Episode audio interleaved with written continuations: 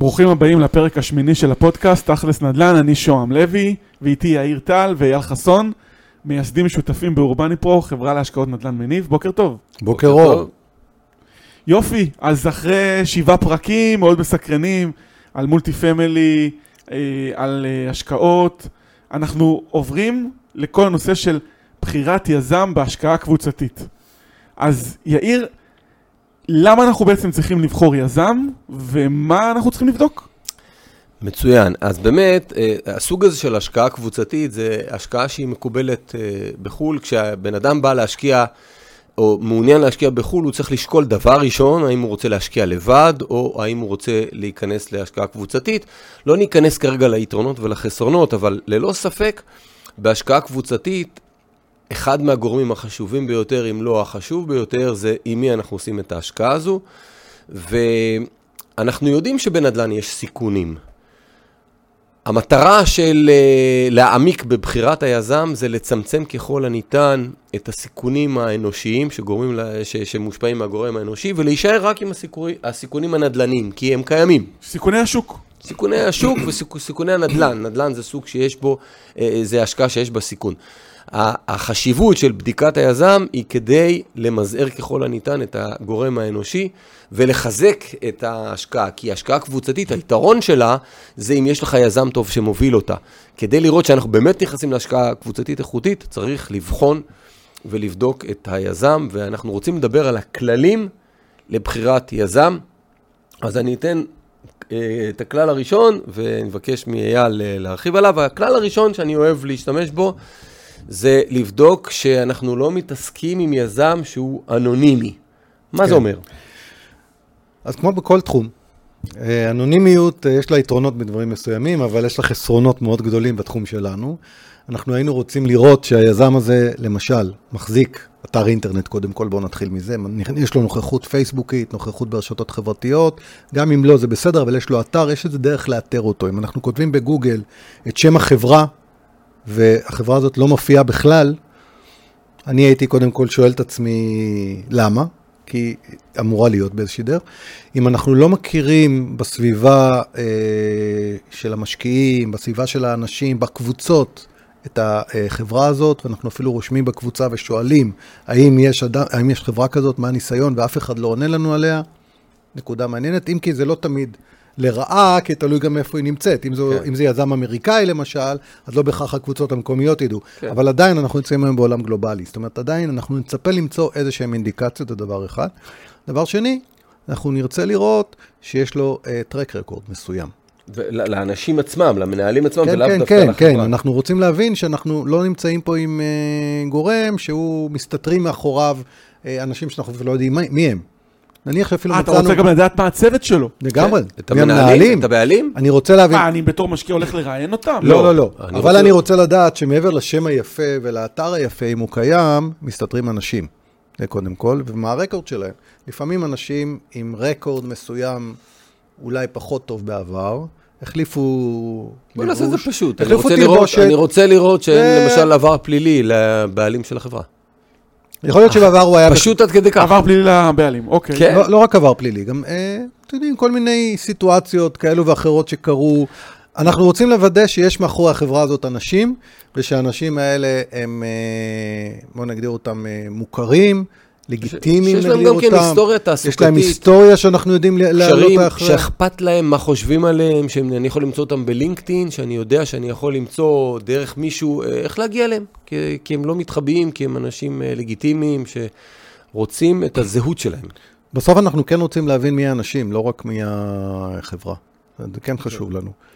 אז זה באמת אה, הכלל הראשון שאנחנו רוצים נוכחות שלהם, של הבעלים של החברה. הכלל השני קשור לטרק רקורד בעולם הזה של היכולת שלהם להביא המלצות. טרק רקורד הוא בעניין של המלצות. כן, איזה סוגים של המלצות כן. נרצה? קודם כל זה שני דברים. אנחנו, קודם כל נרצה לבדוק באמת טרק רקורד, כלומר נרצה להבין שהחברה הזאת יש לה איזשהו ניסיון אה, תעסוקתי רלוונטי בתחומים שבהם אנחנו אה, אה, הולכים להשקיע באיתם. אם אנחנו מדברים על יזם שהוא יזם של בנייה חדשה, נרצה לראות שהוא מכיר את התחום של הבנייה החדשה. רצוי מאוד שבאזור... בגיאוגרפיה הזאת. בדיוק, רצוי מאוד שבאזור שבו אנחנו רוצים אה, לפעול איתו. מה שהוא מציע לנו, אם הוא מציע לנו עכשיו עסקה בנהריה, בואו נראה שהוא בכלל מכיר את נהריה. או שזו עסקה ראשונה שלו באזור, זה דבר ראשון. דבר שני, היינו רוצים להיות עם יכולת לקבל ממנו רפרנסס לאנשים שעבדו איתו, שהשקיעו אצלו, שעשו איתו מה שאנחנו קוראים אפילו סייקל שלם ככל, ככל הניתן. כלומר, נכנסו איתו בשלב של השקעה וגם הגיעו איתו לשלב של מימוש. אה, זה, בוא נגיד, זה יתרון גדול לדעת להשקיע. גם אנחנו חושבים שהיתרון או החוכמה הגדולה היא גם להגיע בסופו של דבר לאיזושהי סגירת מעגל. כלומר, למצב של סיום של uh, עסקה. דבר נוסף... אני חושב שההמלצה הטובה, ממליץ הטוב ביותר שיכול להיות ליזם בהשקעה קבוצתית, זה בעיות. משקיע שחווה לא רק הצלחות. חווה בעיות איתם.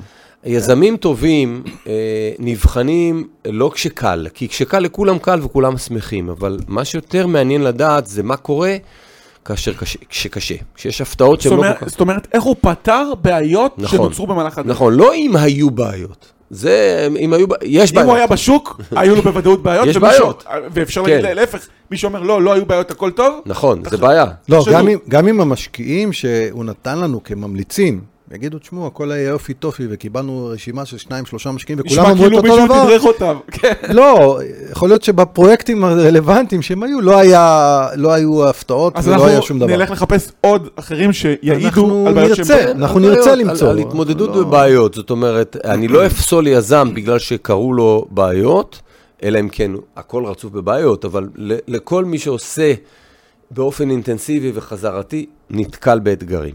אנחנו רוצים ממליצים שעברו דרך אתגרים כאלה ויכולים להגיד איך זה יתנהל. אגב, יכול להיות שהם לא, לא יהיו חשופים לאותן בעיות, זה גם בסדר. לפעמים יזם כן. לוקח על עצמו את כל הדברים והוא פחות uh, חושף, אבל אנחנו כן מחפשים uh, uh, uh, כאלו שעברו בכל זאת ויודעים לספר לנו על זה. כן, אבל מן הסתם הוא ישתף את המשקיעים, ובהנחה שהוא לא הולך עם... אם הוא שומר על שקיפות ו- ואחריות, כן. כמו שזה פרמטר אחר שאחרי זה נדבר כן, עליו. כן, נגיע עליו, כן. כן. אגב, אגב, יש גם שאלה, בואו ניקח את זה למקרה הקיצוני, של לנסות לעלות על רמאויות ממש, זאת אומרת... נשאלת השאלה, איך אני מוודא שהממליץ שהוא נתן לי אכן אה, ממליץ? גם האיכות, האיכות של הממליץ היא חשובה, ואני, כשאני מנסה לשמוע ממליץ, אני מנסה קודם כל אה, לנקד אותו, כמה הוא איכותי. עכשיו, נשאלת השאלה, אולי הוא נתן לי בן דוד שלו, שאף פעם לא השקיע בכלל, והוא רק אומר, כן, זה ממליץ שלי. אז אני תמיד אוהב להתחיל בשאלות, לא איך הוא, לא, איך, לא לשאול אותו שאלה ישירה איך היזם, איזה השקעה השקעת? אלא, אלא שאלות אינפורמטיביות בדיוק. על ההשקעה. תגיד לי, ממתי אתה משקיע אצלו? איזה נכס מסוג זה? כמה יחידות דיור? איפה? אה, כל כמה זמן... שאלות אינפורמטיביות, אפילו שטותיות, כן? כי אם הוא נתן לי את בן דוד שלו, שלא מבין בהשקעה הזאת שום דבר, אז הוא כל הזמן יגיד לי, זה אני לא זוכר, זה אני לא זוכר. זה... אז אם הוא לא זוכר כלום, כן. ולכן לא לחתור ישר לשאלה, מה אתה יכול להגיד לי על היזם, אלא להתחיל בשאלות אינפורמטיביות, שנותנות לי להבין שאכן מדובר במשקיע ולא ב... אה, באיזה אזור השקעת? באיזה אזור, כן. איזה נכס, מה הסוג של הנכס. אגב, זה אותו דבר כמו המלצה על... תוך כמה זמן? אה, אה, משהו על, תגיד לי בבקשה, הנושא של תשלום המיסים, איזה, איזה טופס אתה מקבל מהם כדי, כי, לא זוכר, וגם את זה אתה לא זוכר, וגם כן, את זה אתה 아, לא זוכר. כן, אה, דוח שנתי, דוח המס השנתי וכל כן, זה. כן, כן. אז, אז כן, ממליצים, זה, זה, זה מאוד חשוב. רצית להגיד עוד משהו והפרעתי? לא. אוקיי. אנחנו יכולים להתקדם. הנקודה הבאה שאני, שאני אחפש אותה, והיא מעניינת, היא מורכבת, זה האם הוא השקיע מכספו. מה אתה אומר על זה? משקיע, הכוונה, בפרויקט הזה מכספו. אני רוצה להתייחס לזה בשני היבטים.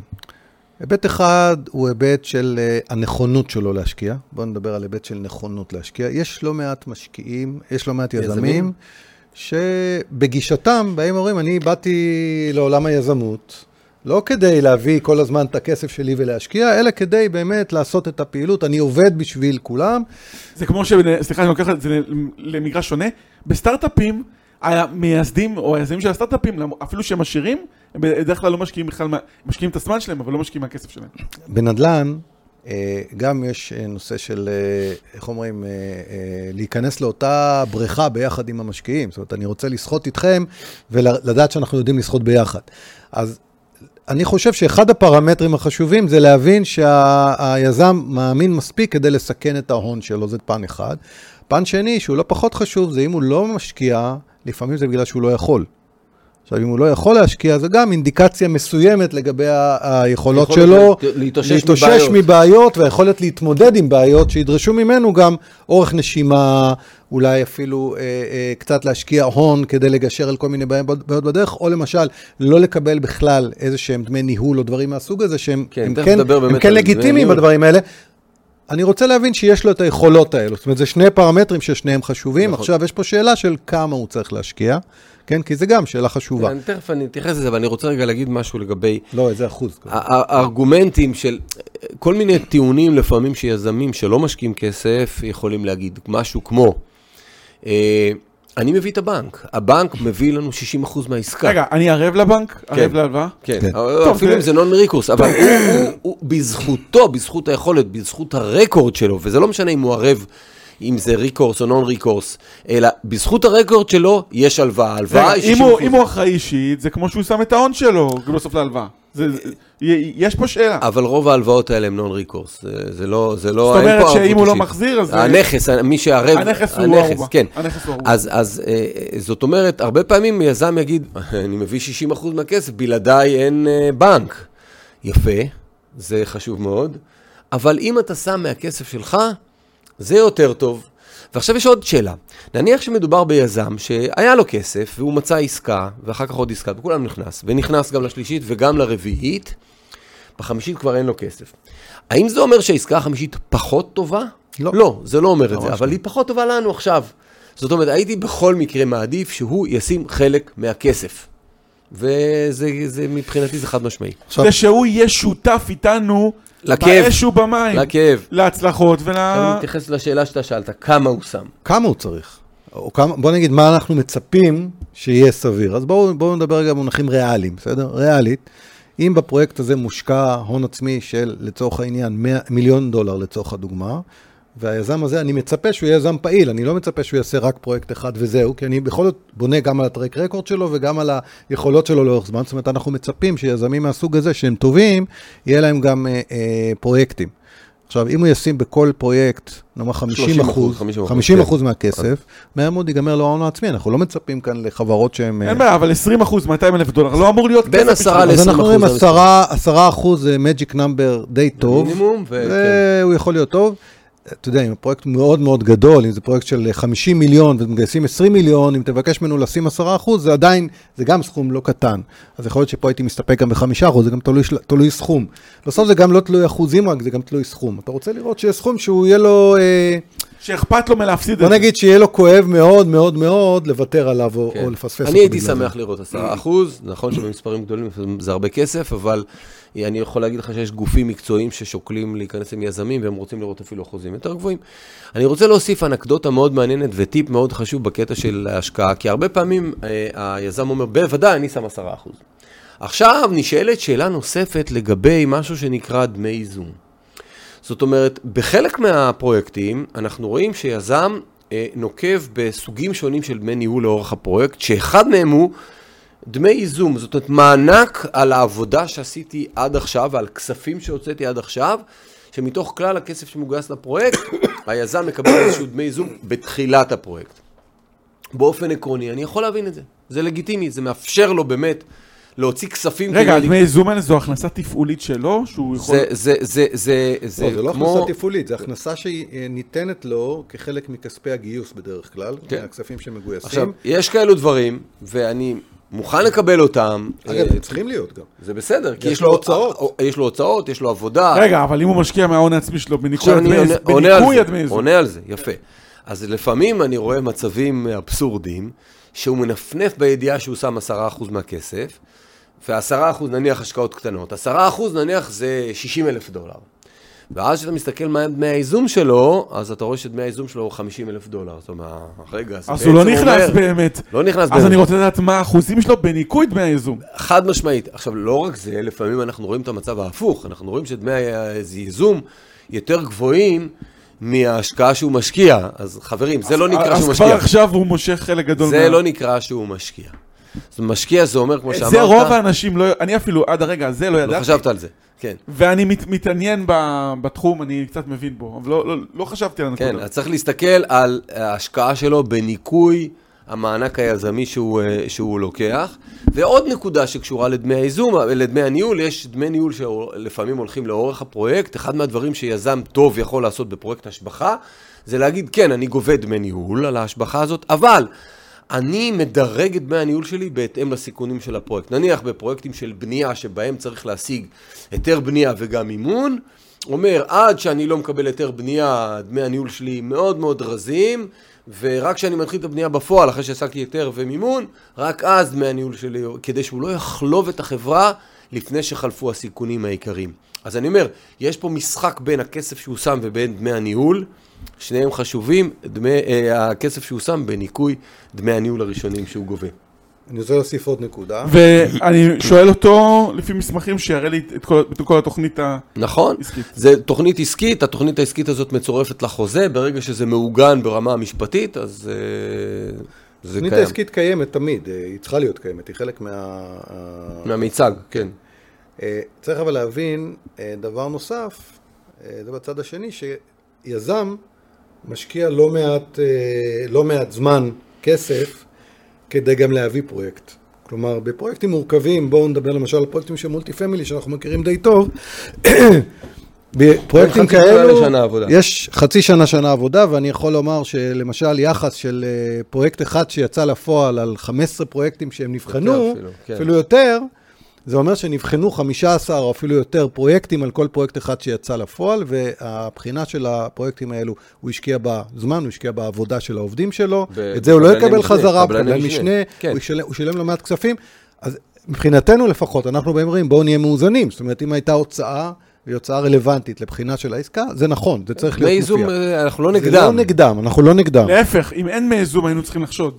אני לא יודע אם לחשוד, אבל... אה, זה לגיטימי, זה לא רק לגיטימי, זה אפילו, זה לא אפילו לגיטימי, זה גם מובן. אבל הם צריכים להיות אה, אה, הגיוניים אל מול ההון העצמי שהוא משקיע, או לפחות כזה דבר, אם הוא משקיע הון עצמי שהוא דומה לדמי הייזום, שלא יגיד שהוא משקיע הון עצמי. אז נדע להתייחס לזה נכון, בסדר? זה באמת פרמטר נוסף. הייתי אומר שסוגיה נוספת שמעניינת אותנו לדעת, וכלל נוסף, זה האם הוא מגייס כסף ממוסד פיננסי. תראו, בלי מוסד פיננסי, אה, מרבית עסקאות היזמות הגדולות שעליהן אנחנו מדברים, אנחנו מדברים על השקעה קבוצתית, מדובר בעסקאות יותר מורכבות, אה, בלי אה, מימון, רוב העסקאות האלו הן פחות מעניינות. בסדר, בואו, זה אחד היתרונות בעסקה קבוצתית. פחות מעניינות כי אז התשואה היא נמוכה.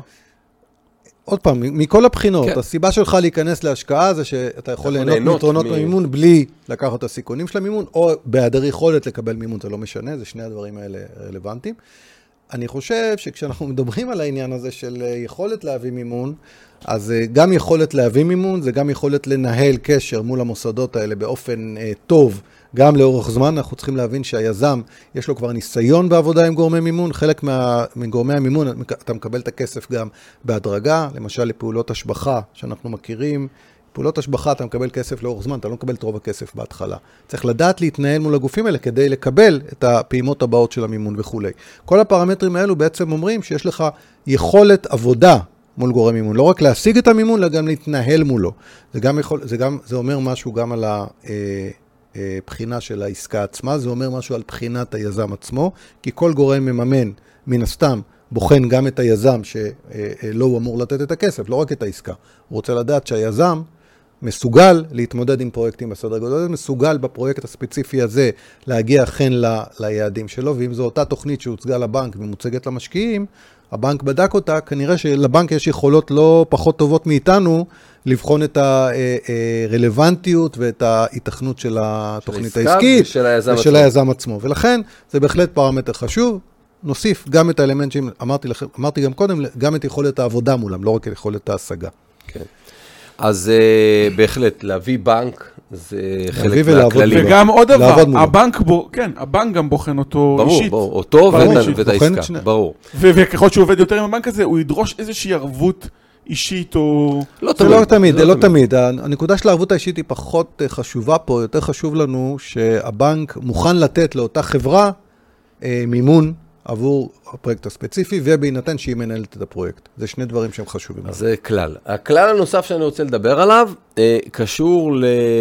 לחלק הכיפי, לחלוקת רווחים, ואנחנו רוצים לראות משהו שקשור בחלוקת הרווחים, שקשור לאיזון בין סיכונים גם בין היזם לבין המשקיעים, ועל מה אנחנו מדברים פה במנגנונים היינו של מצפים החלוקה. שהיזם ייקח על עצמו יותר סיכון, אתה מתכוון. שייקח סיכון הולם לרווח בתוך שלו. הרכב אני- החלוקה. אני, אני כן? הייתי רוצה להגדיר את זה אה, בצורה קצת אה, אחרת. לא הייתי מדבר על סיכון, יותר אני חושב שצריך לראות שבעצם היזם אה, נמצא לא בניגוד אינטרסים מובנה פנימי מול המשקיעים. אני אתן כמה דוגמאות. אנחנו רוצים שהיזם יקבל בעצם את כספו כאשר אנחנו נרוויח, ולא לפני, זה אחד. זאת אומרת, אנחנו רוצים לראות שאנחנו מרוויחים כסף ולא, ולא uh, מתחלקים ברווח כלשהו שיהיה, לא משנה מהו, עם היזם מ-day one. יש כמה מנגנונים. מנגנון אחד נקרא תשואה מועדפת, זה מנגנון מאוד מאוד חשוב, מאוד מאוד חשוב בעסקאות. זה בעצם אומר, אנחנו מודדים את הכל ביחס לגובה ההשק... לה- להשקעה הראשונה. אנחנו רוצים בעצם שהתשואה הראשונה של המשקיע תהיה כזאת שהוא מקבל אותה בעדיפות ראשונה לפני בכלל כל חלוקה עם היזם. כלומר, נניח לצורך הדוגמה הפשוטה, אם השקענו מיליון דולר, כן, והגדרנו תשואה מועדפת, אה, preferred return ב- ב- בשפה, ב- באנגלית, של 7 אחוז, זה אומר ש-70 אלף דולר הראשונים, הראשונים, מהרווח שמיועד לחלוקה, או מהתזרים שמיועד לחלוקה, עוברים למשקיעים. כלומר, אם סך הכל הרווח באותה שנה, מדובר על שנתי, באותה שנה היה 100 אלף דולר, ה-70 אלף הראשונים הולכים למשקיעים ולא מתחלקים בכלל עם היזם. זאת אומרת, נשאר לנו לכאורה רק 30 אלף דולר, שבהם יש איזה מנגנון כזה או אחר של חלוקה עם היזם. זה אומר שעד 70 אלף דולר, בעצם היזם לא מרוויח שום דבר מהתשואה השוטפת. כ- כיזם. זאת אומרת, זה כיזם. אם הוא השקיע. כסף, על הכסף שלו הוא מרוויח, אבל לכל, בכל אה, עסקה יזמית יש מרכיב מסוים גם של חלוקת רווח עם היזם, כי היזם הרי בסופו של דבר לא רק בא להשקעה הזאת מתוך אה, השקעת כסף שלו, החלק היחסי, אותם 10% שדיברנו, אלא הוא גם בעצם המנוע העיקרי וכ- וכמעט היחיד שיש לנו פה כדי לוודא שהעסקה יוצאת לפועל, לכן הוא זכאי לתגמול על ביצועים טובים. כן, אבל רק אחרי שאנחנו קיבלנו איזושהי תשואה אה, מועדפת. עכשיו, מה זה תשואה מועדפת טובה או סבירה? תלוי בכמה דברים. תלוי ברמת הסיכון של הפרויקט, תלוי גם בתקופה, צריך גם את זה לקחת בחשבון. אה, תלוי בהרבה מאוד פרמטרים, אבל אני אתן איזה כלל אצבע. אנחנו בדרך כלל מדברים בעסקאות מניבות. בוא נגיד בין 6 ל-7 אחוז, בעסקאות של פיתוח, בנייה, השבחה, היינו מצפים ל-8-9 אחוז, ולפעמים אפילו 10 אחוז תשואה מועדפת. ככל שהסיכון גבוה יותר, אני מועדפת. רוצה, אני רוצה שהתשואה המועדפת שלי תהיה גבוהה יותר, שתשקף את אותו סיכון. פרמטר השני שחשוב לראות, זה לא רק את הקדימות ברווחים, אלא לעיתים גם את הנכונות של היזם לקחת את החלוקה שלו רק אחרי שהמשקיעים קיבלו את כספם המלא בחזרה בתוספת אותה אה, תשואה מועדפת. כלומר, אנחנו רוצים לראות שהוא נותן לנו גם קדימות בקבלת ההון העצמי, כמובן, לאחר שיש כסף בפרויקט. כלומר, בדרך כלל זה אחרי מימוש כזה או אחר. כלומר, קודם כל, המשקיעים יקבלו את כל כספם, כל ההון העצמי, ועוד אותה תשואה מועדפת למשך התקופה של, שאותה, שהגענו אליה. נניח שמכרנו את הנכס אחרי ארבע שנים, אנחנו רוצים לראות שהמשקיעים קיבלו את ההון העצמי, ועוד אותה תשואה מועדפת כפול ארבע שנים. ורק לאחר מכן מתחילים עם... במילים אחרות. היזם מקבל את כספו בסוף, זה מנגנון מאוד חשוב. התשואה המועדפת מאוד מאוד חשובה, מכיוון שבפרויקטים כאלו יש, אה, בעיקר פרויקטי השבחה, אה, יש שלושה גורמים שיכולים לפעול לטובתנו, שההוצאות גדולות יותר ממה שחשבנו, שההכנסות, מכירה, נמוכה יותר ממה שחשבנו, שפרק הזמן ארוך יותר. התשואה המועדפת מייצרת... פועל לרעתנו. פועל לרעתנו, סליחה. והתשואה המועדפת מייצרת מצב שבקרות כל אחד מהאירועים הלא טובים האלה, מי שנפגע הכי הרבה זה היזם. ולכן, תשואה מועדפת זה מנגנון מאוד חזק לאיחוד והידוק אינטרסים ואיזון סיכון סיכוי בין היזם לבין המשקיעים. אני יכול להגיד שבהשקעות השבחה בישראל, מאוד קשה לתת תשואה מועדפת, מכיוון שפרמטר הזמן הוא בלתי נשלט. בלתי אנחנו מחכים להיתר בנייה, והוא יכול לקחת חצי שנה והוא יכול לקחת שנתיים וחצי, ויזם שינסה לתת תשואה מועדפת בעסקאות יזמות לא והשבחה להגיע ל- בישראל, להגיע למצב שלא יכול להשלים את העסקה. ישחוק את עצמו. ולכן התשואה המועדפת, אה, אה, אפשר לנקוט בה במקומות שבהם, בעסקאות השבחה, שבהם יש צפי יותר ודאי לגבי מתי ההליכים התכנוניים יכולים, אה, יכולים להסתיים. אז נכון, הנושא הזה של חלוקת רווחים אה, היא חלק מהכללים לבחירת יזם. הייתי רוצה להגיד עוד נקודה בנושא של חלוקת רווחים עם היזם. לעתים, לעתים יהיו יזמים שיציעו מנגנון מפצה. מנגנון מפצה, כלומר, אחרי שאותו, שאותם משקיעים קיבלו את כספם ועוד התשואה מועדפת, יש מדרגה שהיא בעצם מדרגה שהיא לטובת היזם. כלומר, זה אומר, אם עברתי את אותו רף, אם עברנו את אותו רף שהגדרנו כתשואה מועדפת, עכשיו הוא יקבל עכשיו, קצת יותר. עד למדרגה הבאה, אנחנו מגדירים איזה מדרגה שבה יש עדיפות. חלוקת, החלוקה היחסית בין היזם לבין המשקיעים תהיה לטובת היזם. 60-40, 65-35, וזה לא רע, חשוב. קוראים לזה, זה לא רע, זה לא רע. זה לא רע, זה מנגנון מפצה. לא להיבהל מזה, כי כן. קוראים לזה בשפה המקצועית קטשאפ, אז אפשר לשאול האם יש פה תשואה מועדפת עם קטשאפ או בלי קטשאפ, המ- המונחים המשפטיים של זה, הם, מי שלא מיומן בקריאת ההסכם, אז הוא נבהל, הוא חושב שעובדים עליו. מנגנון של קטשאפ, אם הוא נבנה נכון, הוא דווקא בריא. הוא אומר שאם הפרויקט אה, חוטף מכה קלה בכנף, שהיזם לא מהר מאוד יגיע למצב של סטרווי, שהוא, שהוא מורעב לחלוטין, כן. אלא פיצוי אחרי שהמשקיעים קיבלו קודם כל את התשואה המועדפת, עכשיו בואו ניתן חמצן קצת ליזם. זה נכון, זה השלמה, זה גמור, השלמה זה לגיטימית וטובה. אז יש לנו ממש מה אנשים צריכים לבדוק בחוזה עם היזם ומה בוודאי, מה עליהם... אה, בוודאי. כן, אז ממש אה, לשמוע את הפרק הזה ליד כן, יעשה- כן. יש לנו- הכלל הנוסף שאני, שאנחנו אה, נמליץ עליו, קשור לנושא של אה, שקיפות מידע ודיווחים. מה אתה אומר על זה? איך אפשר לבדוק את זה? או-אה, זאת שאלה, וזו סוגיה מאוד מאוד מאוד מאוד חשובה. עכשיו, אה, אנחנו צריכים לקחת בחשבון גם את העידן שאנחנו נמצאים היום, מאוד קל לשתף מידע. בעבר אולי יותר קשה, היום אנחנו מדברים כבר בעידן שבו אין תירוצים במרכאות לחוסר אה, שיתוף מידע ושקיפות. אין תירוצים. התירוצים אה, לא קיימים, אנחנו יכולים היום לשתף אה, מידע ב Dropbox, ב Google Drive, אפשר לראות את זה בזמן אמת והכל. אז יש שני פרמטרים שהייתי מתייחס אליהם. אחד, זה פרמטר של דיווחים שוטפים, כלומר דיווחים תקופתיים שוטפים, כפי שהוסכם וכפי שהוגדר מלכתחילה, וצריך לראות שבאמת היזם עומד באותם דיווחים. אם מוגדר דיווחים רבעוניים, לעתים זה כרוך בחלוקת כספים, לעתים בפרויקטי השבחה אין חלוקת כספים בדרך, אז זה בסדר, אבל עדיין. עדיין רוצים דיווחים. אם הוגדרו דיווחים רבעוניים, אני הייתי רוצה, הייתי מצפה לראות שאותו יזם יודע לתת דיווחים, והייתי מבקש ממנו, כשאני בוחן את ההשקעה אצלו, לראות לי דוגמה לדיווחים. שלח לי דוגמה, לי דוגמה, של דיווח אתה- האחרון, בפרויקט שרץ, איך עשית? תמחק את השם של הקבוצה, ושלח לי לא דוגמה מה. של אה, אה, הדיווח הרבעוני האחרון ששלחת, אנחנו רוצים לראות את רמת הפירוט. והם חייבים לשלוח דיווח רבעוני? הם לא חייבים לא כלום, חייבים, הוא יכול להגיד אבל שהוא לא אה, עושה זה. בדיוק העניין. אם אני מבקש מיזם שאני שוקל להצטרף אליו, מבקש ממנו המלצות, הוא לא חייב לתת לי. אם אני מבקש ממנו דוגמה לדוח רבעוני, הוא לא חייב לתת לי. אני אסיק את המסקנות לבד.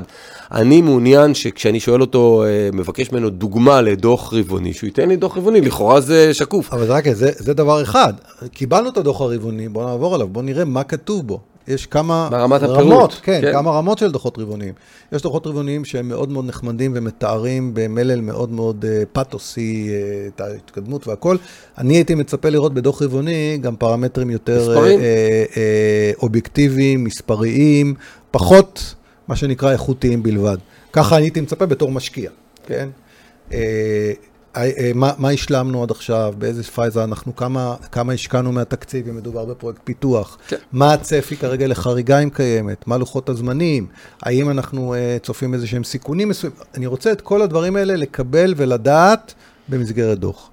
דבר נוסף שאני אשאל את היזם, או אני ארצה לראות דיווחים גם על אה, דברים שקרו בדרך, כל מיני בעיות שקרו בדרך, כן? יש לך איזשהו עיכוב או משהו, אני רוצה לראות שאתה מדווח על זה, ולא בהכרח, או יש לך חריגה מאוד גדולה שאתה יודע עליה. בוא, איך אתה מתקשר את זה למשקיעים? האם אתה בכלל מתקשר את זה, או שאתה, מה שנקרא, לא מקווה תמיד שזה- אנחנו נוכל לבדוק את זה לפני, נכון, אתה- נכון, נכון, זה קשה נכון. לבדוק. אבל אתה תשאל את השאלה, כי, כי יש יזמים שיגידו, אוקיי, נסתדר איתם בסוף. בוא, בדרך יש בעיות, אנחנו נספוג, נספוג, נספוג, לפעמים אתה לא יכול להסתדר עם זה בסוף. זה דבר. קשור גם כן לממליצים, כי אם אה, באמת נתנו לך ממליצים שחוו גם כן אה, קשיים, יספרו לך על זה, ואנחנו אנחנו בעד, אנחנו בעד שמשקיעים ידעו את המצב לאשורו, לא כל יום, אבל פעם ברבעון. אם יש או בעיה, שיש משהו חריג או שיש בדרך. משהו חריג, הם צריכים לדעת מזה, ואם קיבלנו ממליצים טובים מיזם עם עושר אה, היסטורי, אז אנחנו מצליחים להתרשם גם מסוגיית הדיווח. בכלל, אני חושב שהיום אה, יזמים יכולים להציע לך אחד משני דברים, או לתת לך איזושהי גישה לפורטל שבו אה, יש פירוט באמת של התמונה של הפרויקט, או לתת לך גישה למשל לדרופבוקס, לתיקייה שהפרויקט מנוהל בה, ואתה יכול לראות גם את המסמכים, גם את הדיווחים, הרבה מאוד דברים יותר אובייקטיביים ולא רק את הדיווח שלו. זה סוג של ציפייה שאפשר לצפות, לצפות היום מיזמים. כן, הנקודה הנוספת, ואולי האזור הקשה ביותר לבדוק אה, עסקה, זה אה, התוכנית הכלכלית. כי בוא, בוא נודה על האמת. תוכנית העסקית. התוכנית העסקית. בוא נודה על האמת. אה, אם הוא, פרויקט השבחה אומר לנו, אה, אני רוכש במחיר הזה, את זה אפשר לבדוק. הנה עלויות ההשבחה שלי, האם באמת אנחנו יכולים לבדוק שזה בדיוק עלויות ההשבחה? אני אגיד כבר עכשיו, תביא לא. קבלות. לא, לא, אבל לא, אני מדבר איתך לפני. לפני. לפני, אני שוקל אם להיכנס. זאת אומרת, התוכנית הכלכלית זה אחד מהדברים שיותר קשה אה, לבדוק אותם. ובכל זאת, אנחנו רוצים להצביע על כמה נקודות בתוך התוכנית איך אומרים, הכלכלית. האקסל סופג הכל גם. נכון? אנחנו רוצים לראות איזה דברים אנחנו, לפני שאנחנו נכנסים לעסקה, כן יכולים לבדוק מתוך התוכנית הכלכלית. אתה רוצה לתת דוגמה? מהם- בוא, בוא נדבר על מונח אה, הקומפס. כן.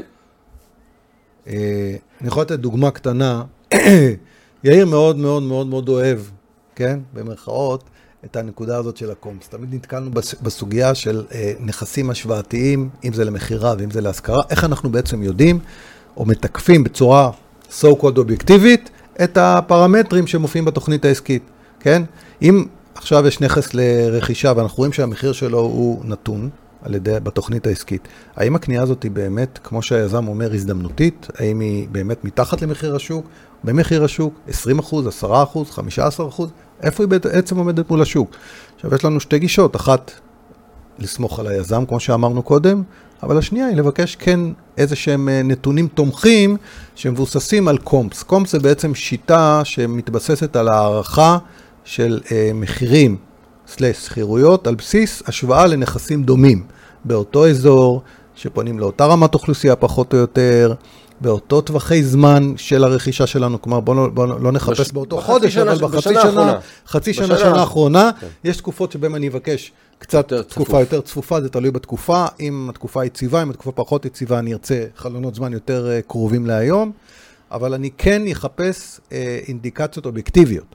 כלומר, ממקורות אובייקטיביים, אם זה בארצות הברית, אז יש מערכת שנקראת MLS, שאתה יכול לבקש ממנו, אה, כל מתווך בארצות הברית יש לו גישה למערכת הזאת, אתה יכול לבקש דוחות של קומץ מבוססים, עם הגדרה של מרחקים וכולי.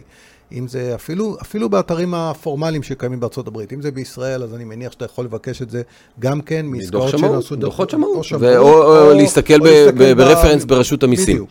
אפשר אומרת, לראות עסקאות. קומפס בישראל או בחו"ל, זה אומר, בוא תראה לי שמחיר הרכישה שאתה קונה אותו, הוא אכן הזדמנותי כמו שאתה טוען, ותראה לנו דוחות. או השכרה, דוחות. לפעמים אני כן. אומר, אוקיי, בסדר, רכישה מצוינת, אבל בוא נראה שאפשר להשכיר. לא, שאנחנו לא חולמים כרגע על המחירי שכירות. אם המחירי שכירות בסטייה, סתם דוגמה של 10%, לפעמים זה דרמטי לתוכנית, דרמטי.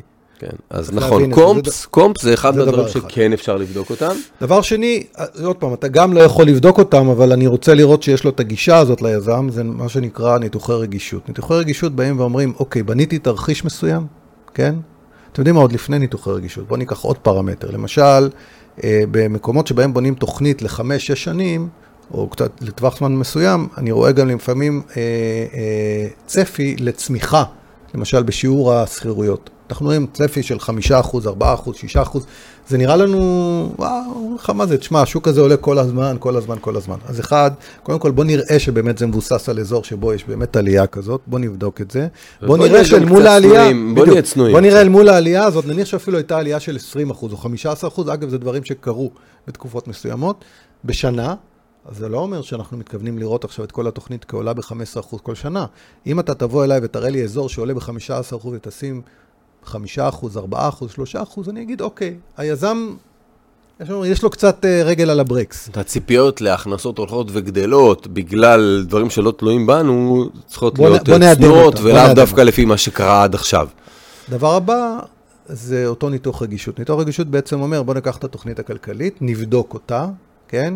ונראה בסוף למה הגענו. אבל, עכשיו, אחרי שיש לנו את המספרים, בוא ניקח את הפרמטרים המרכזיים, הדומיננטיים, שאנחנו מבינים שהם לא אה, בהכרח רק בשליטתנו. ש- שגם יש להם השפעה הכי גדולה על הביצועים. גם, יש להם גם השפעה גדולה, אנחנו בודקים אם יש להם השפעה גדולה, כן. אנחנו לא תמיד יודעים, אבל אנחנו ניתן דוגמה, למשל בעסקאות multi family, אנחנו ניקח את ה-NOI, את אותו net operating income, ובוא נגיד, לא משנה מאיזה סיבה, לא הצלחנו להגיע לאותו NOI שצפינו, ויש 10% פחות רווח תפעולי בשנה שבה אנחנו רוצים לממש את הנכס. יש לזה השלכה כמובן על המכירה. האם זה משפיע דרמטית על אותו פרמטר IRR שדיברנו כמה זה עליו. משפיע על אולי התשואה לא המצרפית. על ה-IRR? אולי זה לא משפיע לא, אולי זה משמעותית, משפיע- זה זה משפיע, כן. מאוד. אנחנו תמיד נרצה לראות, למשל, אני אתן דוגמה לצורת חשיבה שלנו. אם זה יגיע מאוד מאוד קרוב, למשל, לתשואה המועדפת של, ה, של, ה, של המשקיעים, אני אגיד, רגע, זה אומר שעשרה אחוז סטייה, שזה לא סטייה מאוד מאוד מאוד לא סבירה, זה סטייה שיכולה לקרות. לטווח של שנים, בהחלט יכולה לקרות. היא שוחקת אותם, מביאה אותם לסף התשואה המועדפת, שאלה אם אני רוצה להיכנס לזה או לא להיכנס לזה. יכול להיות שזאת עסקה עם אה, שולי רווח שהם רגישים מדי. שיעור הריבית, כן? אם הריבית היא משתנה, אז אוקיי, דיברנו על מנגנוני גידור, אבל יכול להיות שאין לנו מספיק מנגנוני גידור בעסקה הזאת. בואו נראה מה קורה אם הריבית תעלה בצורה דרמטית והחזרי, המשק... ההלוואה יהיו גבוהים מדי, כן? אה, מיליון ואחד פרמטרים אחרים שאנחנו יכולים לבחור להשוות אותם. אני רוצה לראות שאם התנאים קצת השתנו, שהעסקה לא תהיה לא הפסדית. קורסת. תנאים- שהעסקה לא קורסת. אם העסקה כן. קורסת, כי אם השתנו מאוד מאוד, יכול להיות שהיא תהיה הפסדית. וזהו, הייתי זה רוצה- בודקים. הייתי רוצה אבל עוד נקודה אחת בהקשר הזה, שהיא, שהיא אה, חשובה, איך בסוף באמת, אחרי כל הדברים האלה שאמרנו, ואמרנו כאן, אבל אני רוצה שישה, להזכיר עוד שבעה. אחד. אני רוצה להזכיר עוד גורם. עוד גורם אחד, ואז תסכם. אני אה, רוצה להכניס עוד גורם שהוא קצת יותר רך, והוא קשור ל... הייתי אומר, למנוף הלחצים שהיזם או איש המכירות מפעיל אל מול המשקיע כדי לגרום לו להיכנס להשקעה. קודם כל, אני מאוד מעריך, ואני חושב שאנחנו עושים את זה גם בעצמנו, שבחלק מהסיפורים, חלק מהמשקיעים שמגיעים אלינו, אנחנו מבררים על הרקע של המשקיע, מאיפה הכסף, האם הוא לקח אותו כהלוואה, האם, מה הריבית של ההלוואה, מה מקורות ההכנסה האחרים שלו, האם הוא חייב תזרים שוטף מהעסקה הזאת כדי להחזיר את ההלוואה. ככל שהאיש המכירות שעומד מולי, היז... היזם האמיתי, הנציג שלו, שואל אותי יותר שאלות עליי, אני מעריך את זה יותר. אם הוא לא מתעניין בי, אז לא, הוא רק צריך את הכסף שלי, הוא לא... ואני רוצה להגיד שיצא לנו לא מעט פעמים להגיד למשקיעים מסוימים, אנחנו חושבים שההשקעה הזאת, שאנחנו מקדמים אותה, היא לא בשבילכם. זה שאחר, כן, שאם דברים ישתנו, שהם שהוא לא לא יגידו, יש- מה, אני חייב להחזיר את ההלוואה, איפה ה... כן, שהם לא יסבלו מזה, זאת כן. אומרת, אני רוצה לגלות איזושהי מידת אחריות. זאת אומרת, אם הצד שמציע לי את ההשקעה לא מתעניין בי בכלל בפרמטרים האלה, כן. אה, זו נקודה לא כל כך טובה. האם זה ווין ווין? האם זה כן. ווין ווין? האם באמת שני הצדדים בשלים להשקעה המשותפת ו- הזאת? אנחנו רוצים את ההשקעה, זה בסדר, הצד השני גם צריך להיות בשל לזה, וזה צריכה להיות השקעה שמתאימה לו. הדבר הנוסף זה, מה הם אמצעי הלחץ שהוא מפעיל עליי כדי להזדרז ולחתום. ככל שהוא מפעיל עליי יותר לחץ, אני... גם ככל שהוא מגדיר את העסקה כחד פעמית, לא תהיה עוד עסקה כן, כזאת. לא, גם, ברגע ש- גם אם הוא אומר את זה, זה בסדר, אבל אני רוצה להיות במצב שאני מרגיש שהוא לא לוחץ אותי מדי. כי אם הוא לוחץ אותי מדי, זה אומר שהוא נואש, אז דוגמאות, דוגמאות למשפטים אה, טובים ומשפטים פחות טובים, זה קשורים ללחץ של מתי צריך לקבל את ההחלטה. עכשיו, לפעמים אין מה לעשות, באמת צריך לקבל את ההחלטה מהר, כי הוא צריך לעשות closing, צריך לעשות סגירה. אה, אבל ככל שהסגירה היא לא עוד שבועיים, שלושה, אלא עוד חודשיים, והוא מפעיל עליי לחץ לא נורמלי, זה לא טוב לי. אה, דוגמה נוספת, אני מקבל הסכם, ולא תמיד אני יודע להבין את הרזים, רזי ההסכם, ואני שואל אותו האם אני יכול ללכת להתייעץ עם עורך דין מטעמי ולהביא הערות. ברגע שהוא אומר לך, לא, לא, אל הוא- תבדוק. לא, הוא לא יגיד לי לא, לא. הוא לא כן. יגיד לי לא, לא. כן, אבל לא, אם הוא ישכנע אותי חזק מאוד לא לעשות את זה, זה דוגמאות פחות, פחות טובות. הוא צריך להגיד, חברים, אה, אתה יכול להתייעץ בעורך הדין שלנו, ודע לך שעורך הדין שלנו הוא שלנו, לא שלך. אתה בהחלט יכול לקחת את זה וכולי. זאת אומרת, מנגנוני לחץ עלינו לא עוזרים. אה, לא עוזרים לקבל תחושה נכונה לגבי היזם הזה, אז אני גם רוצה שהוא יברר עליי, וגם אני רוצה שהוא לא, לא ילחיץ אותי יותר מדי, כי זה לא מראה לי סימנים טובים. לסיכום, יאיר, אני רוצה דווקא להרים לך להנחתה קטנה. כן. לשאול אותך את השאלה, נגענו פה בלא מעט פרמטרים, אבל אם משקיע עכשיו בא ואומר, תשמע, אני לא יכול לבדוק את כל הדברים כולם. לא יכול לבדוק. לא יכול? פרמטרים זה קשה. לא, לא, נניח שבחלק הוא כן, בחלק הוא לא. כן. אילו פרמטרים, אם לא קיבלתי תשובה טובה, הם no-go לגמרי, ואיזה אני יכול אוקיי, להתמודד אז איתם. הנוגו הראשון זה, זה הנוכח, העבר שלו. זאת אומרת, אם בעבר שלו יש כתמים, אה, זה. שלו יש- זה נו-גו. כן. זה נו-גו. אה, רוב הדברים האחרים יכולים להיות להם הסבר. עכשיו הם צריכים להצטרף לכדי תמונה, תמונה כללית. זאת אומרת, הייתי רוצה לומר... אה, אה, ש... האם הניסיון, בוא ניקח את נקודת הניסיון, האם הניסיון ככה. הרלוונטי אז- הוא הוא, אה, הניסיון הרלוונטי הוא, הוא חשוב מאוד, הוא חשוב מאוד. להגיד לך שהוא no-go בהכרח, לא בהכרח. תראה, אה, הייתי רוצה שליזם יהיה ניסיון בגיאוגרפיה הספציפית הזאת, אבל יכול להיות שהוא עבד באזור מסוים ועכשיו עבר, אני מעדיף לא להיות ראשון. אבל אה, יש סיטואציות שבהן אני אומר לך, בתחומים מסוימים אתה אומר, זה בהחלט, אני, אה, זה, זה זה קורה, רק- זאת העסקה הראשונה נכון. שלו, אני עובר איתו, אני מבין שזה, יש פה איזשהו חיסרון, אבל זה לא no-go. זאת אומרת, זה כן. חיסרון, אני חושב כן. שרוב הדברים האחרים הם כאלה. הייתי רוצה שבסוגים מסוימים של עסקאות יהיה בנק. ולא אכנס בלי בנק, אבל זה לא תמיד אומר את זה, מכיוון שיש נכון. תקופות שבהן אנחנו בכוונה קונים אה, ללא בנק. הייתי, אתה יודע מה ה-no-go בשבילי? שהוא שם כסף. כן, זהו, כן. זה- זה מה שציפיתי שתגיד. כן, אני- זה בסדר, כן. מבחינתי, ואני יודע שאני, לא, לא כולם חושבים כמוני, אני אישית, אבל זה חשוב לשים את זה על השולחן. אני כי- אישית, כן. אם הוא לא שם כסף, אני לא נכנס, אני מכיר הרבה משקיעים שחושבים כמוני, אבל אני נכון. מכיר הרבה יזמים. כן, שרוצ- אומרים, אם זה שיכעסו עליי עכשיו ברור. בפרק הזה. בסדר, הם אומרים- המטרה. שלנו כאן היא אומרים, להציב את זה הדברים כזה מול לי, איך אתה מציע לי משהו שאתה לא משקיע בעצמך? כן.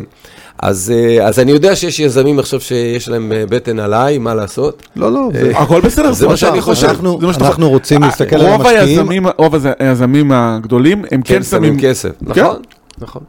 אז כן, הנושא של בחירת יזם בהשקעה קבוצתית סופר חשוב, ואנחנו משוכנעים שזה נתן ערך לכל מי ששוקל כניסה להשקעה קבוצתית. יאללה, פרק לפנתיאון. אז יאיר טל ואייל חסון, תודה רבה על הפרק, ונתראה בפרק הבא. להתראות. אכלס נדל"ן. תכלס נדל"ן, להתראות.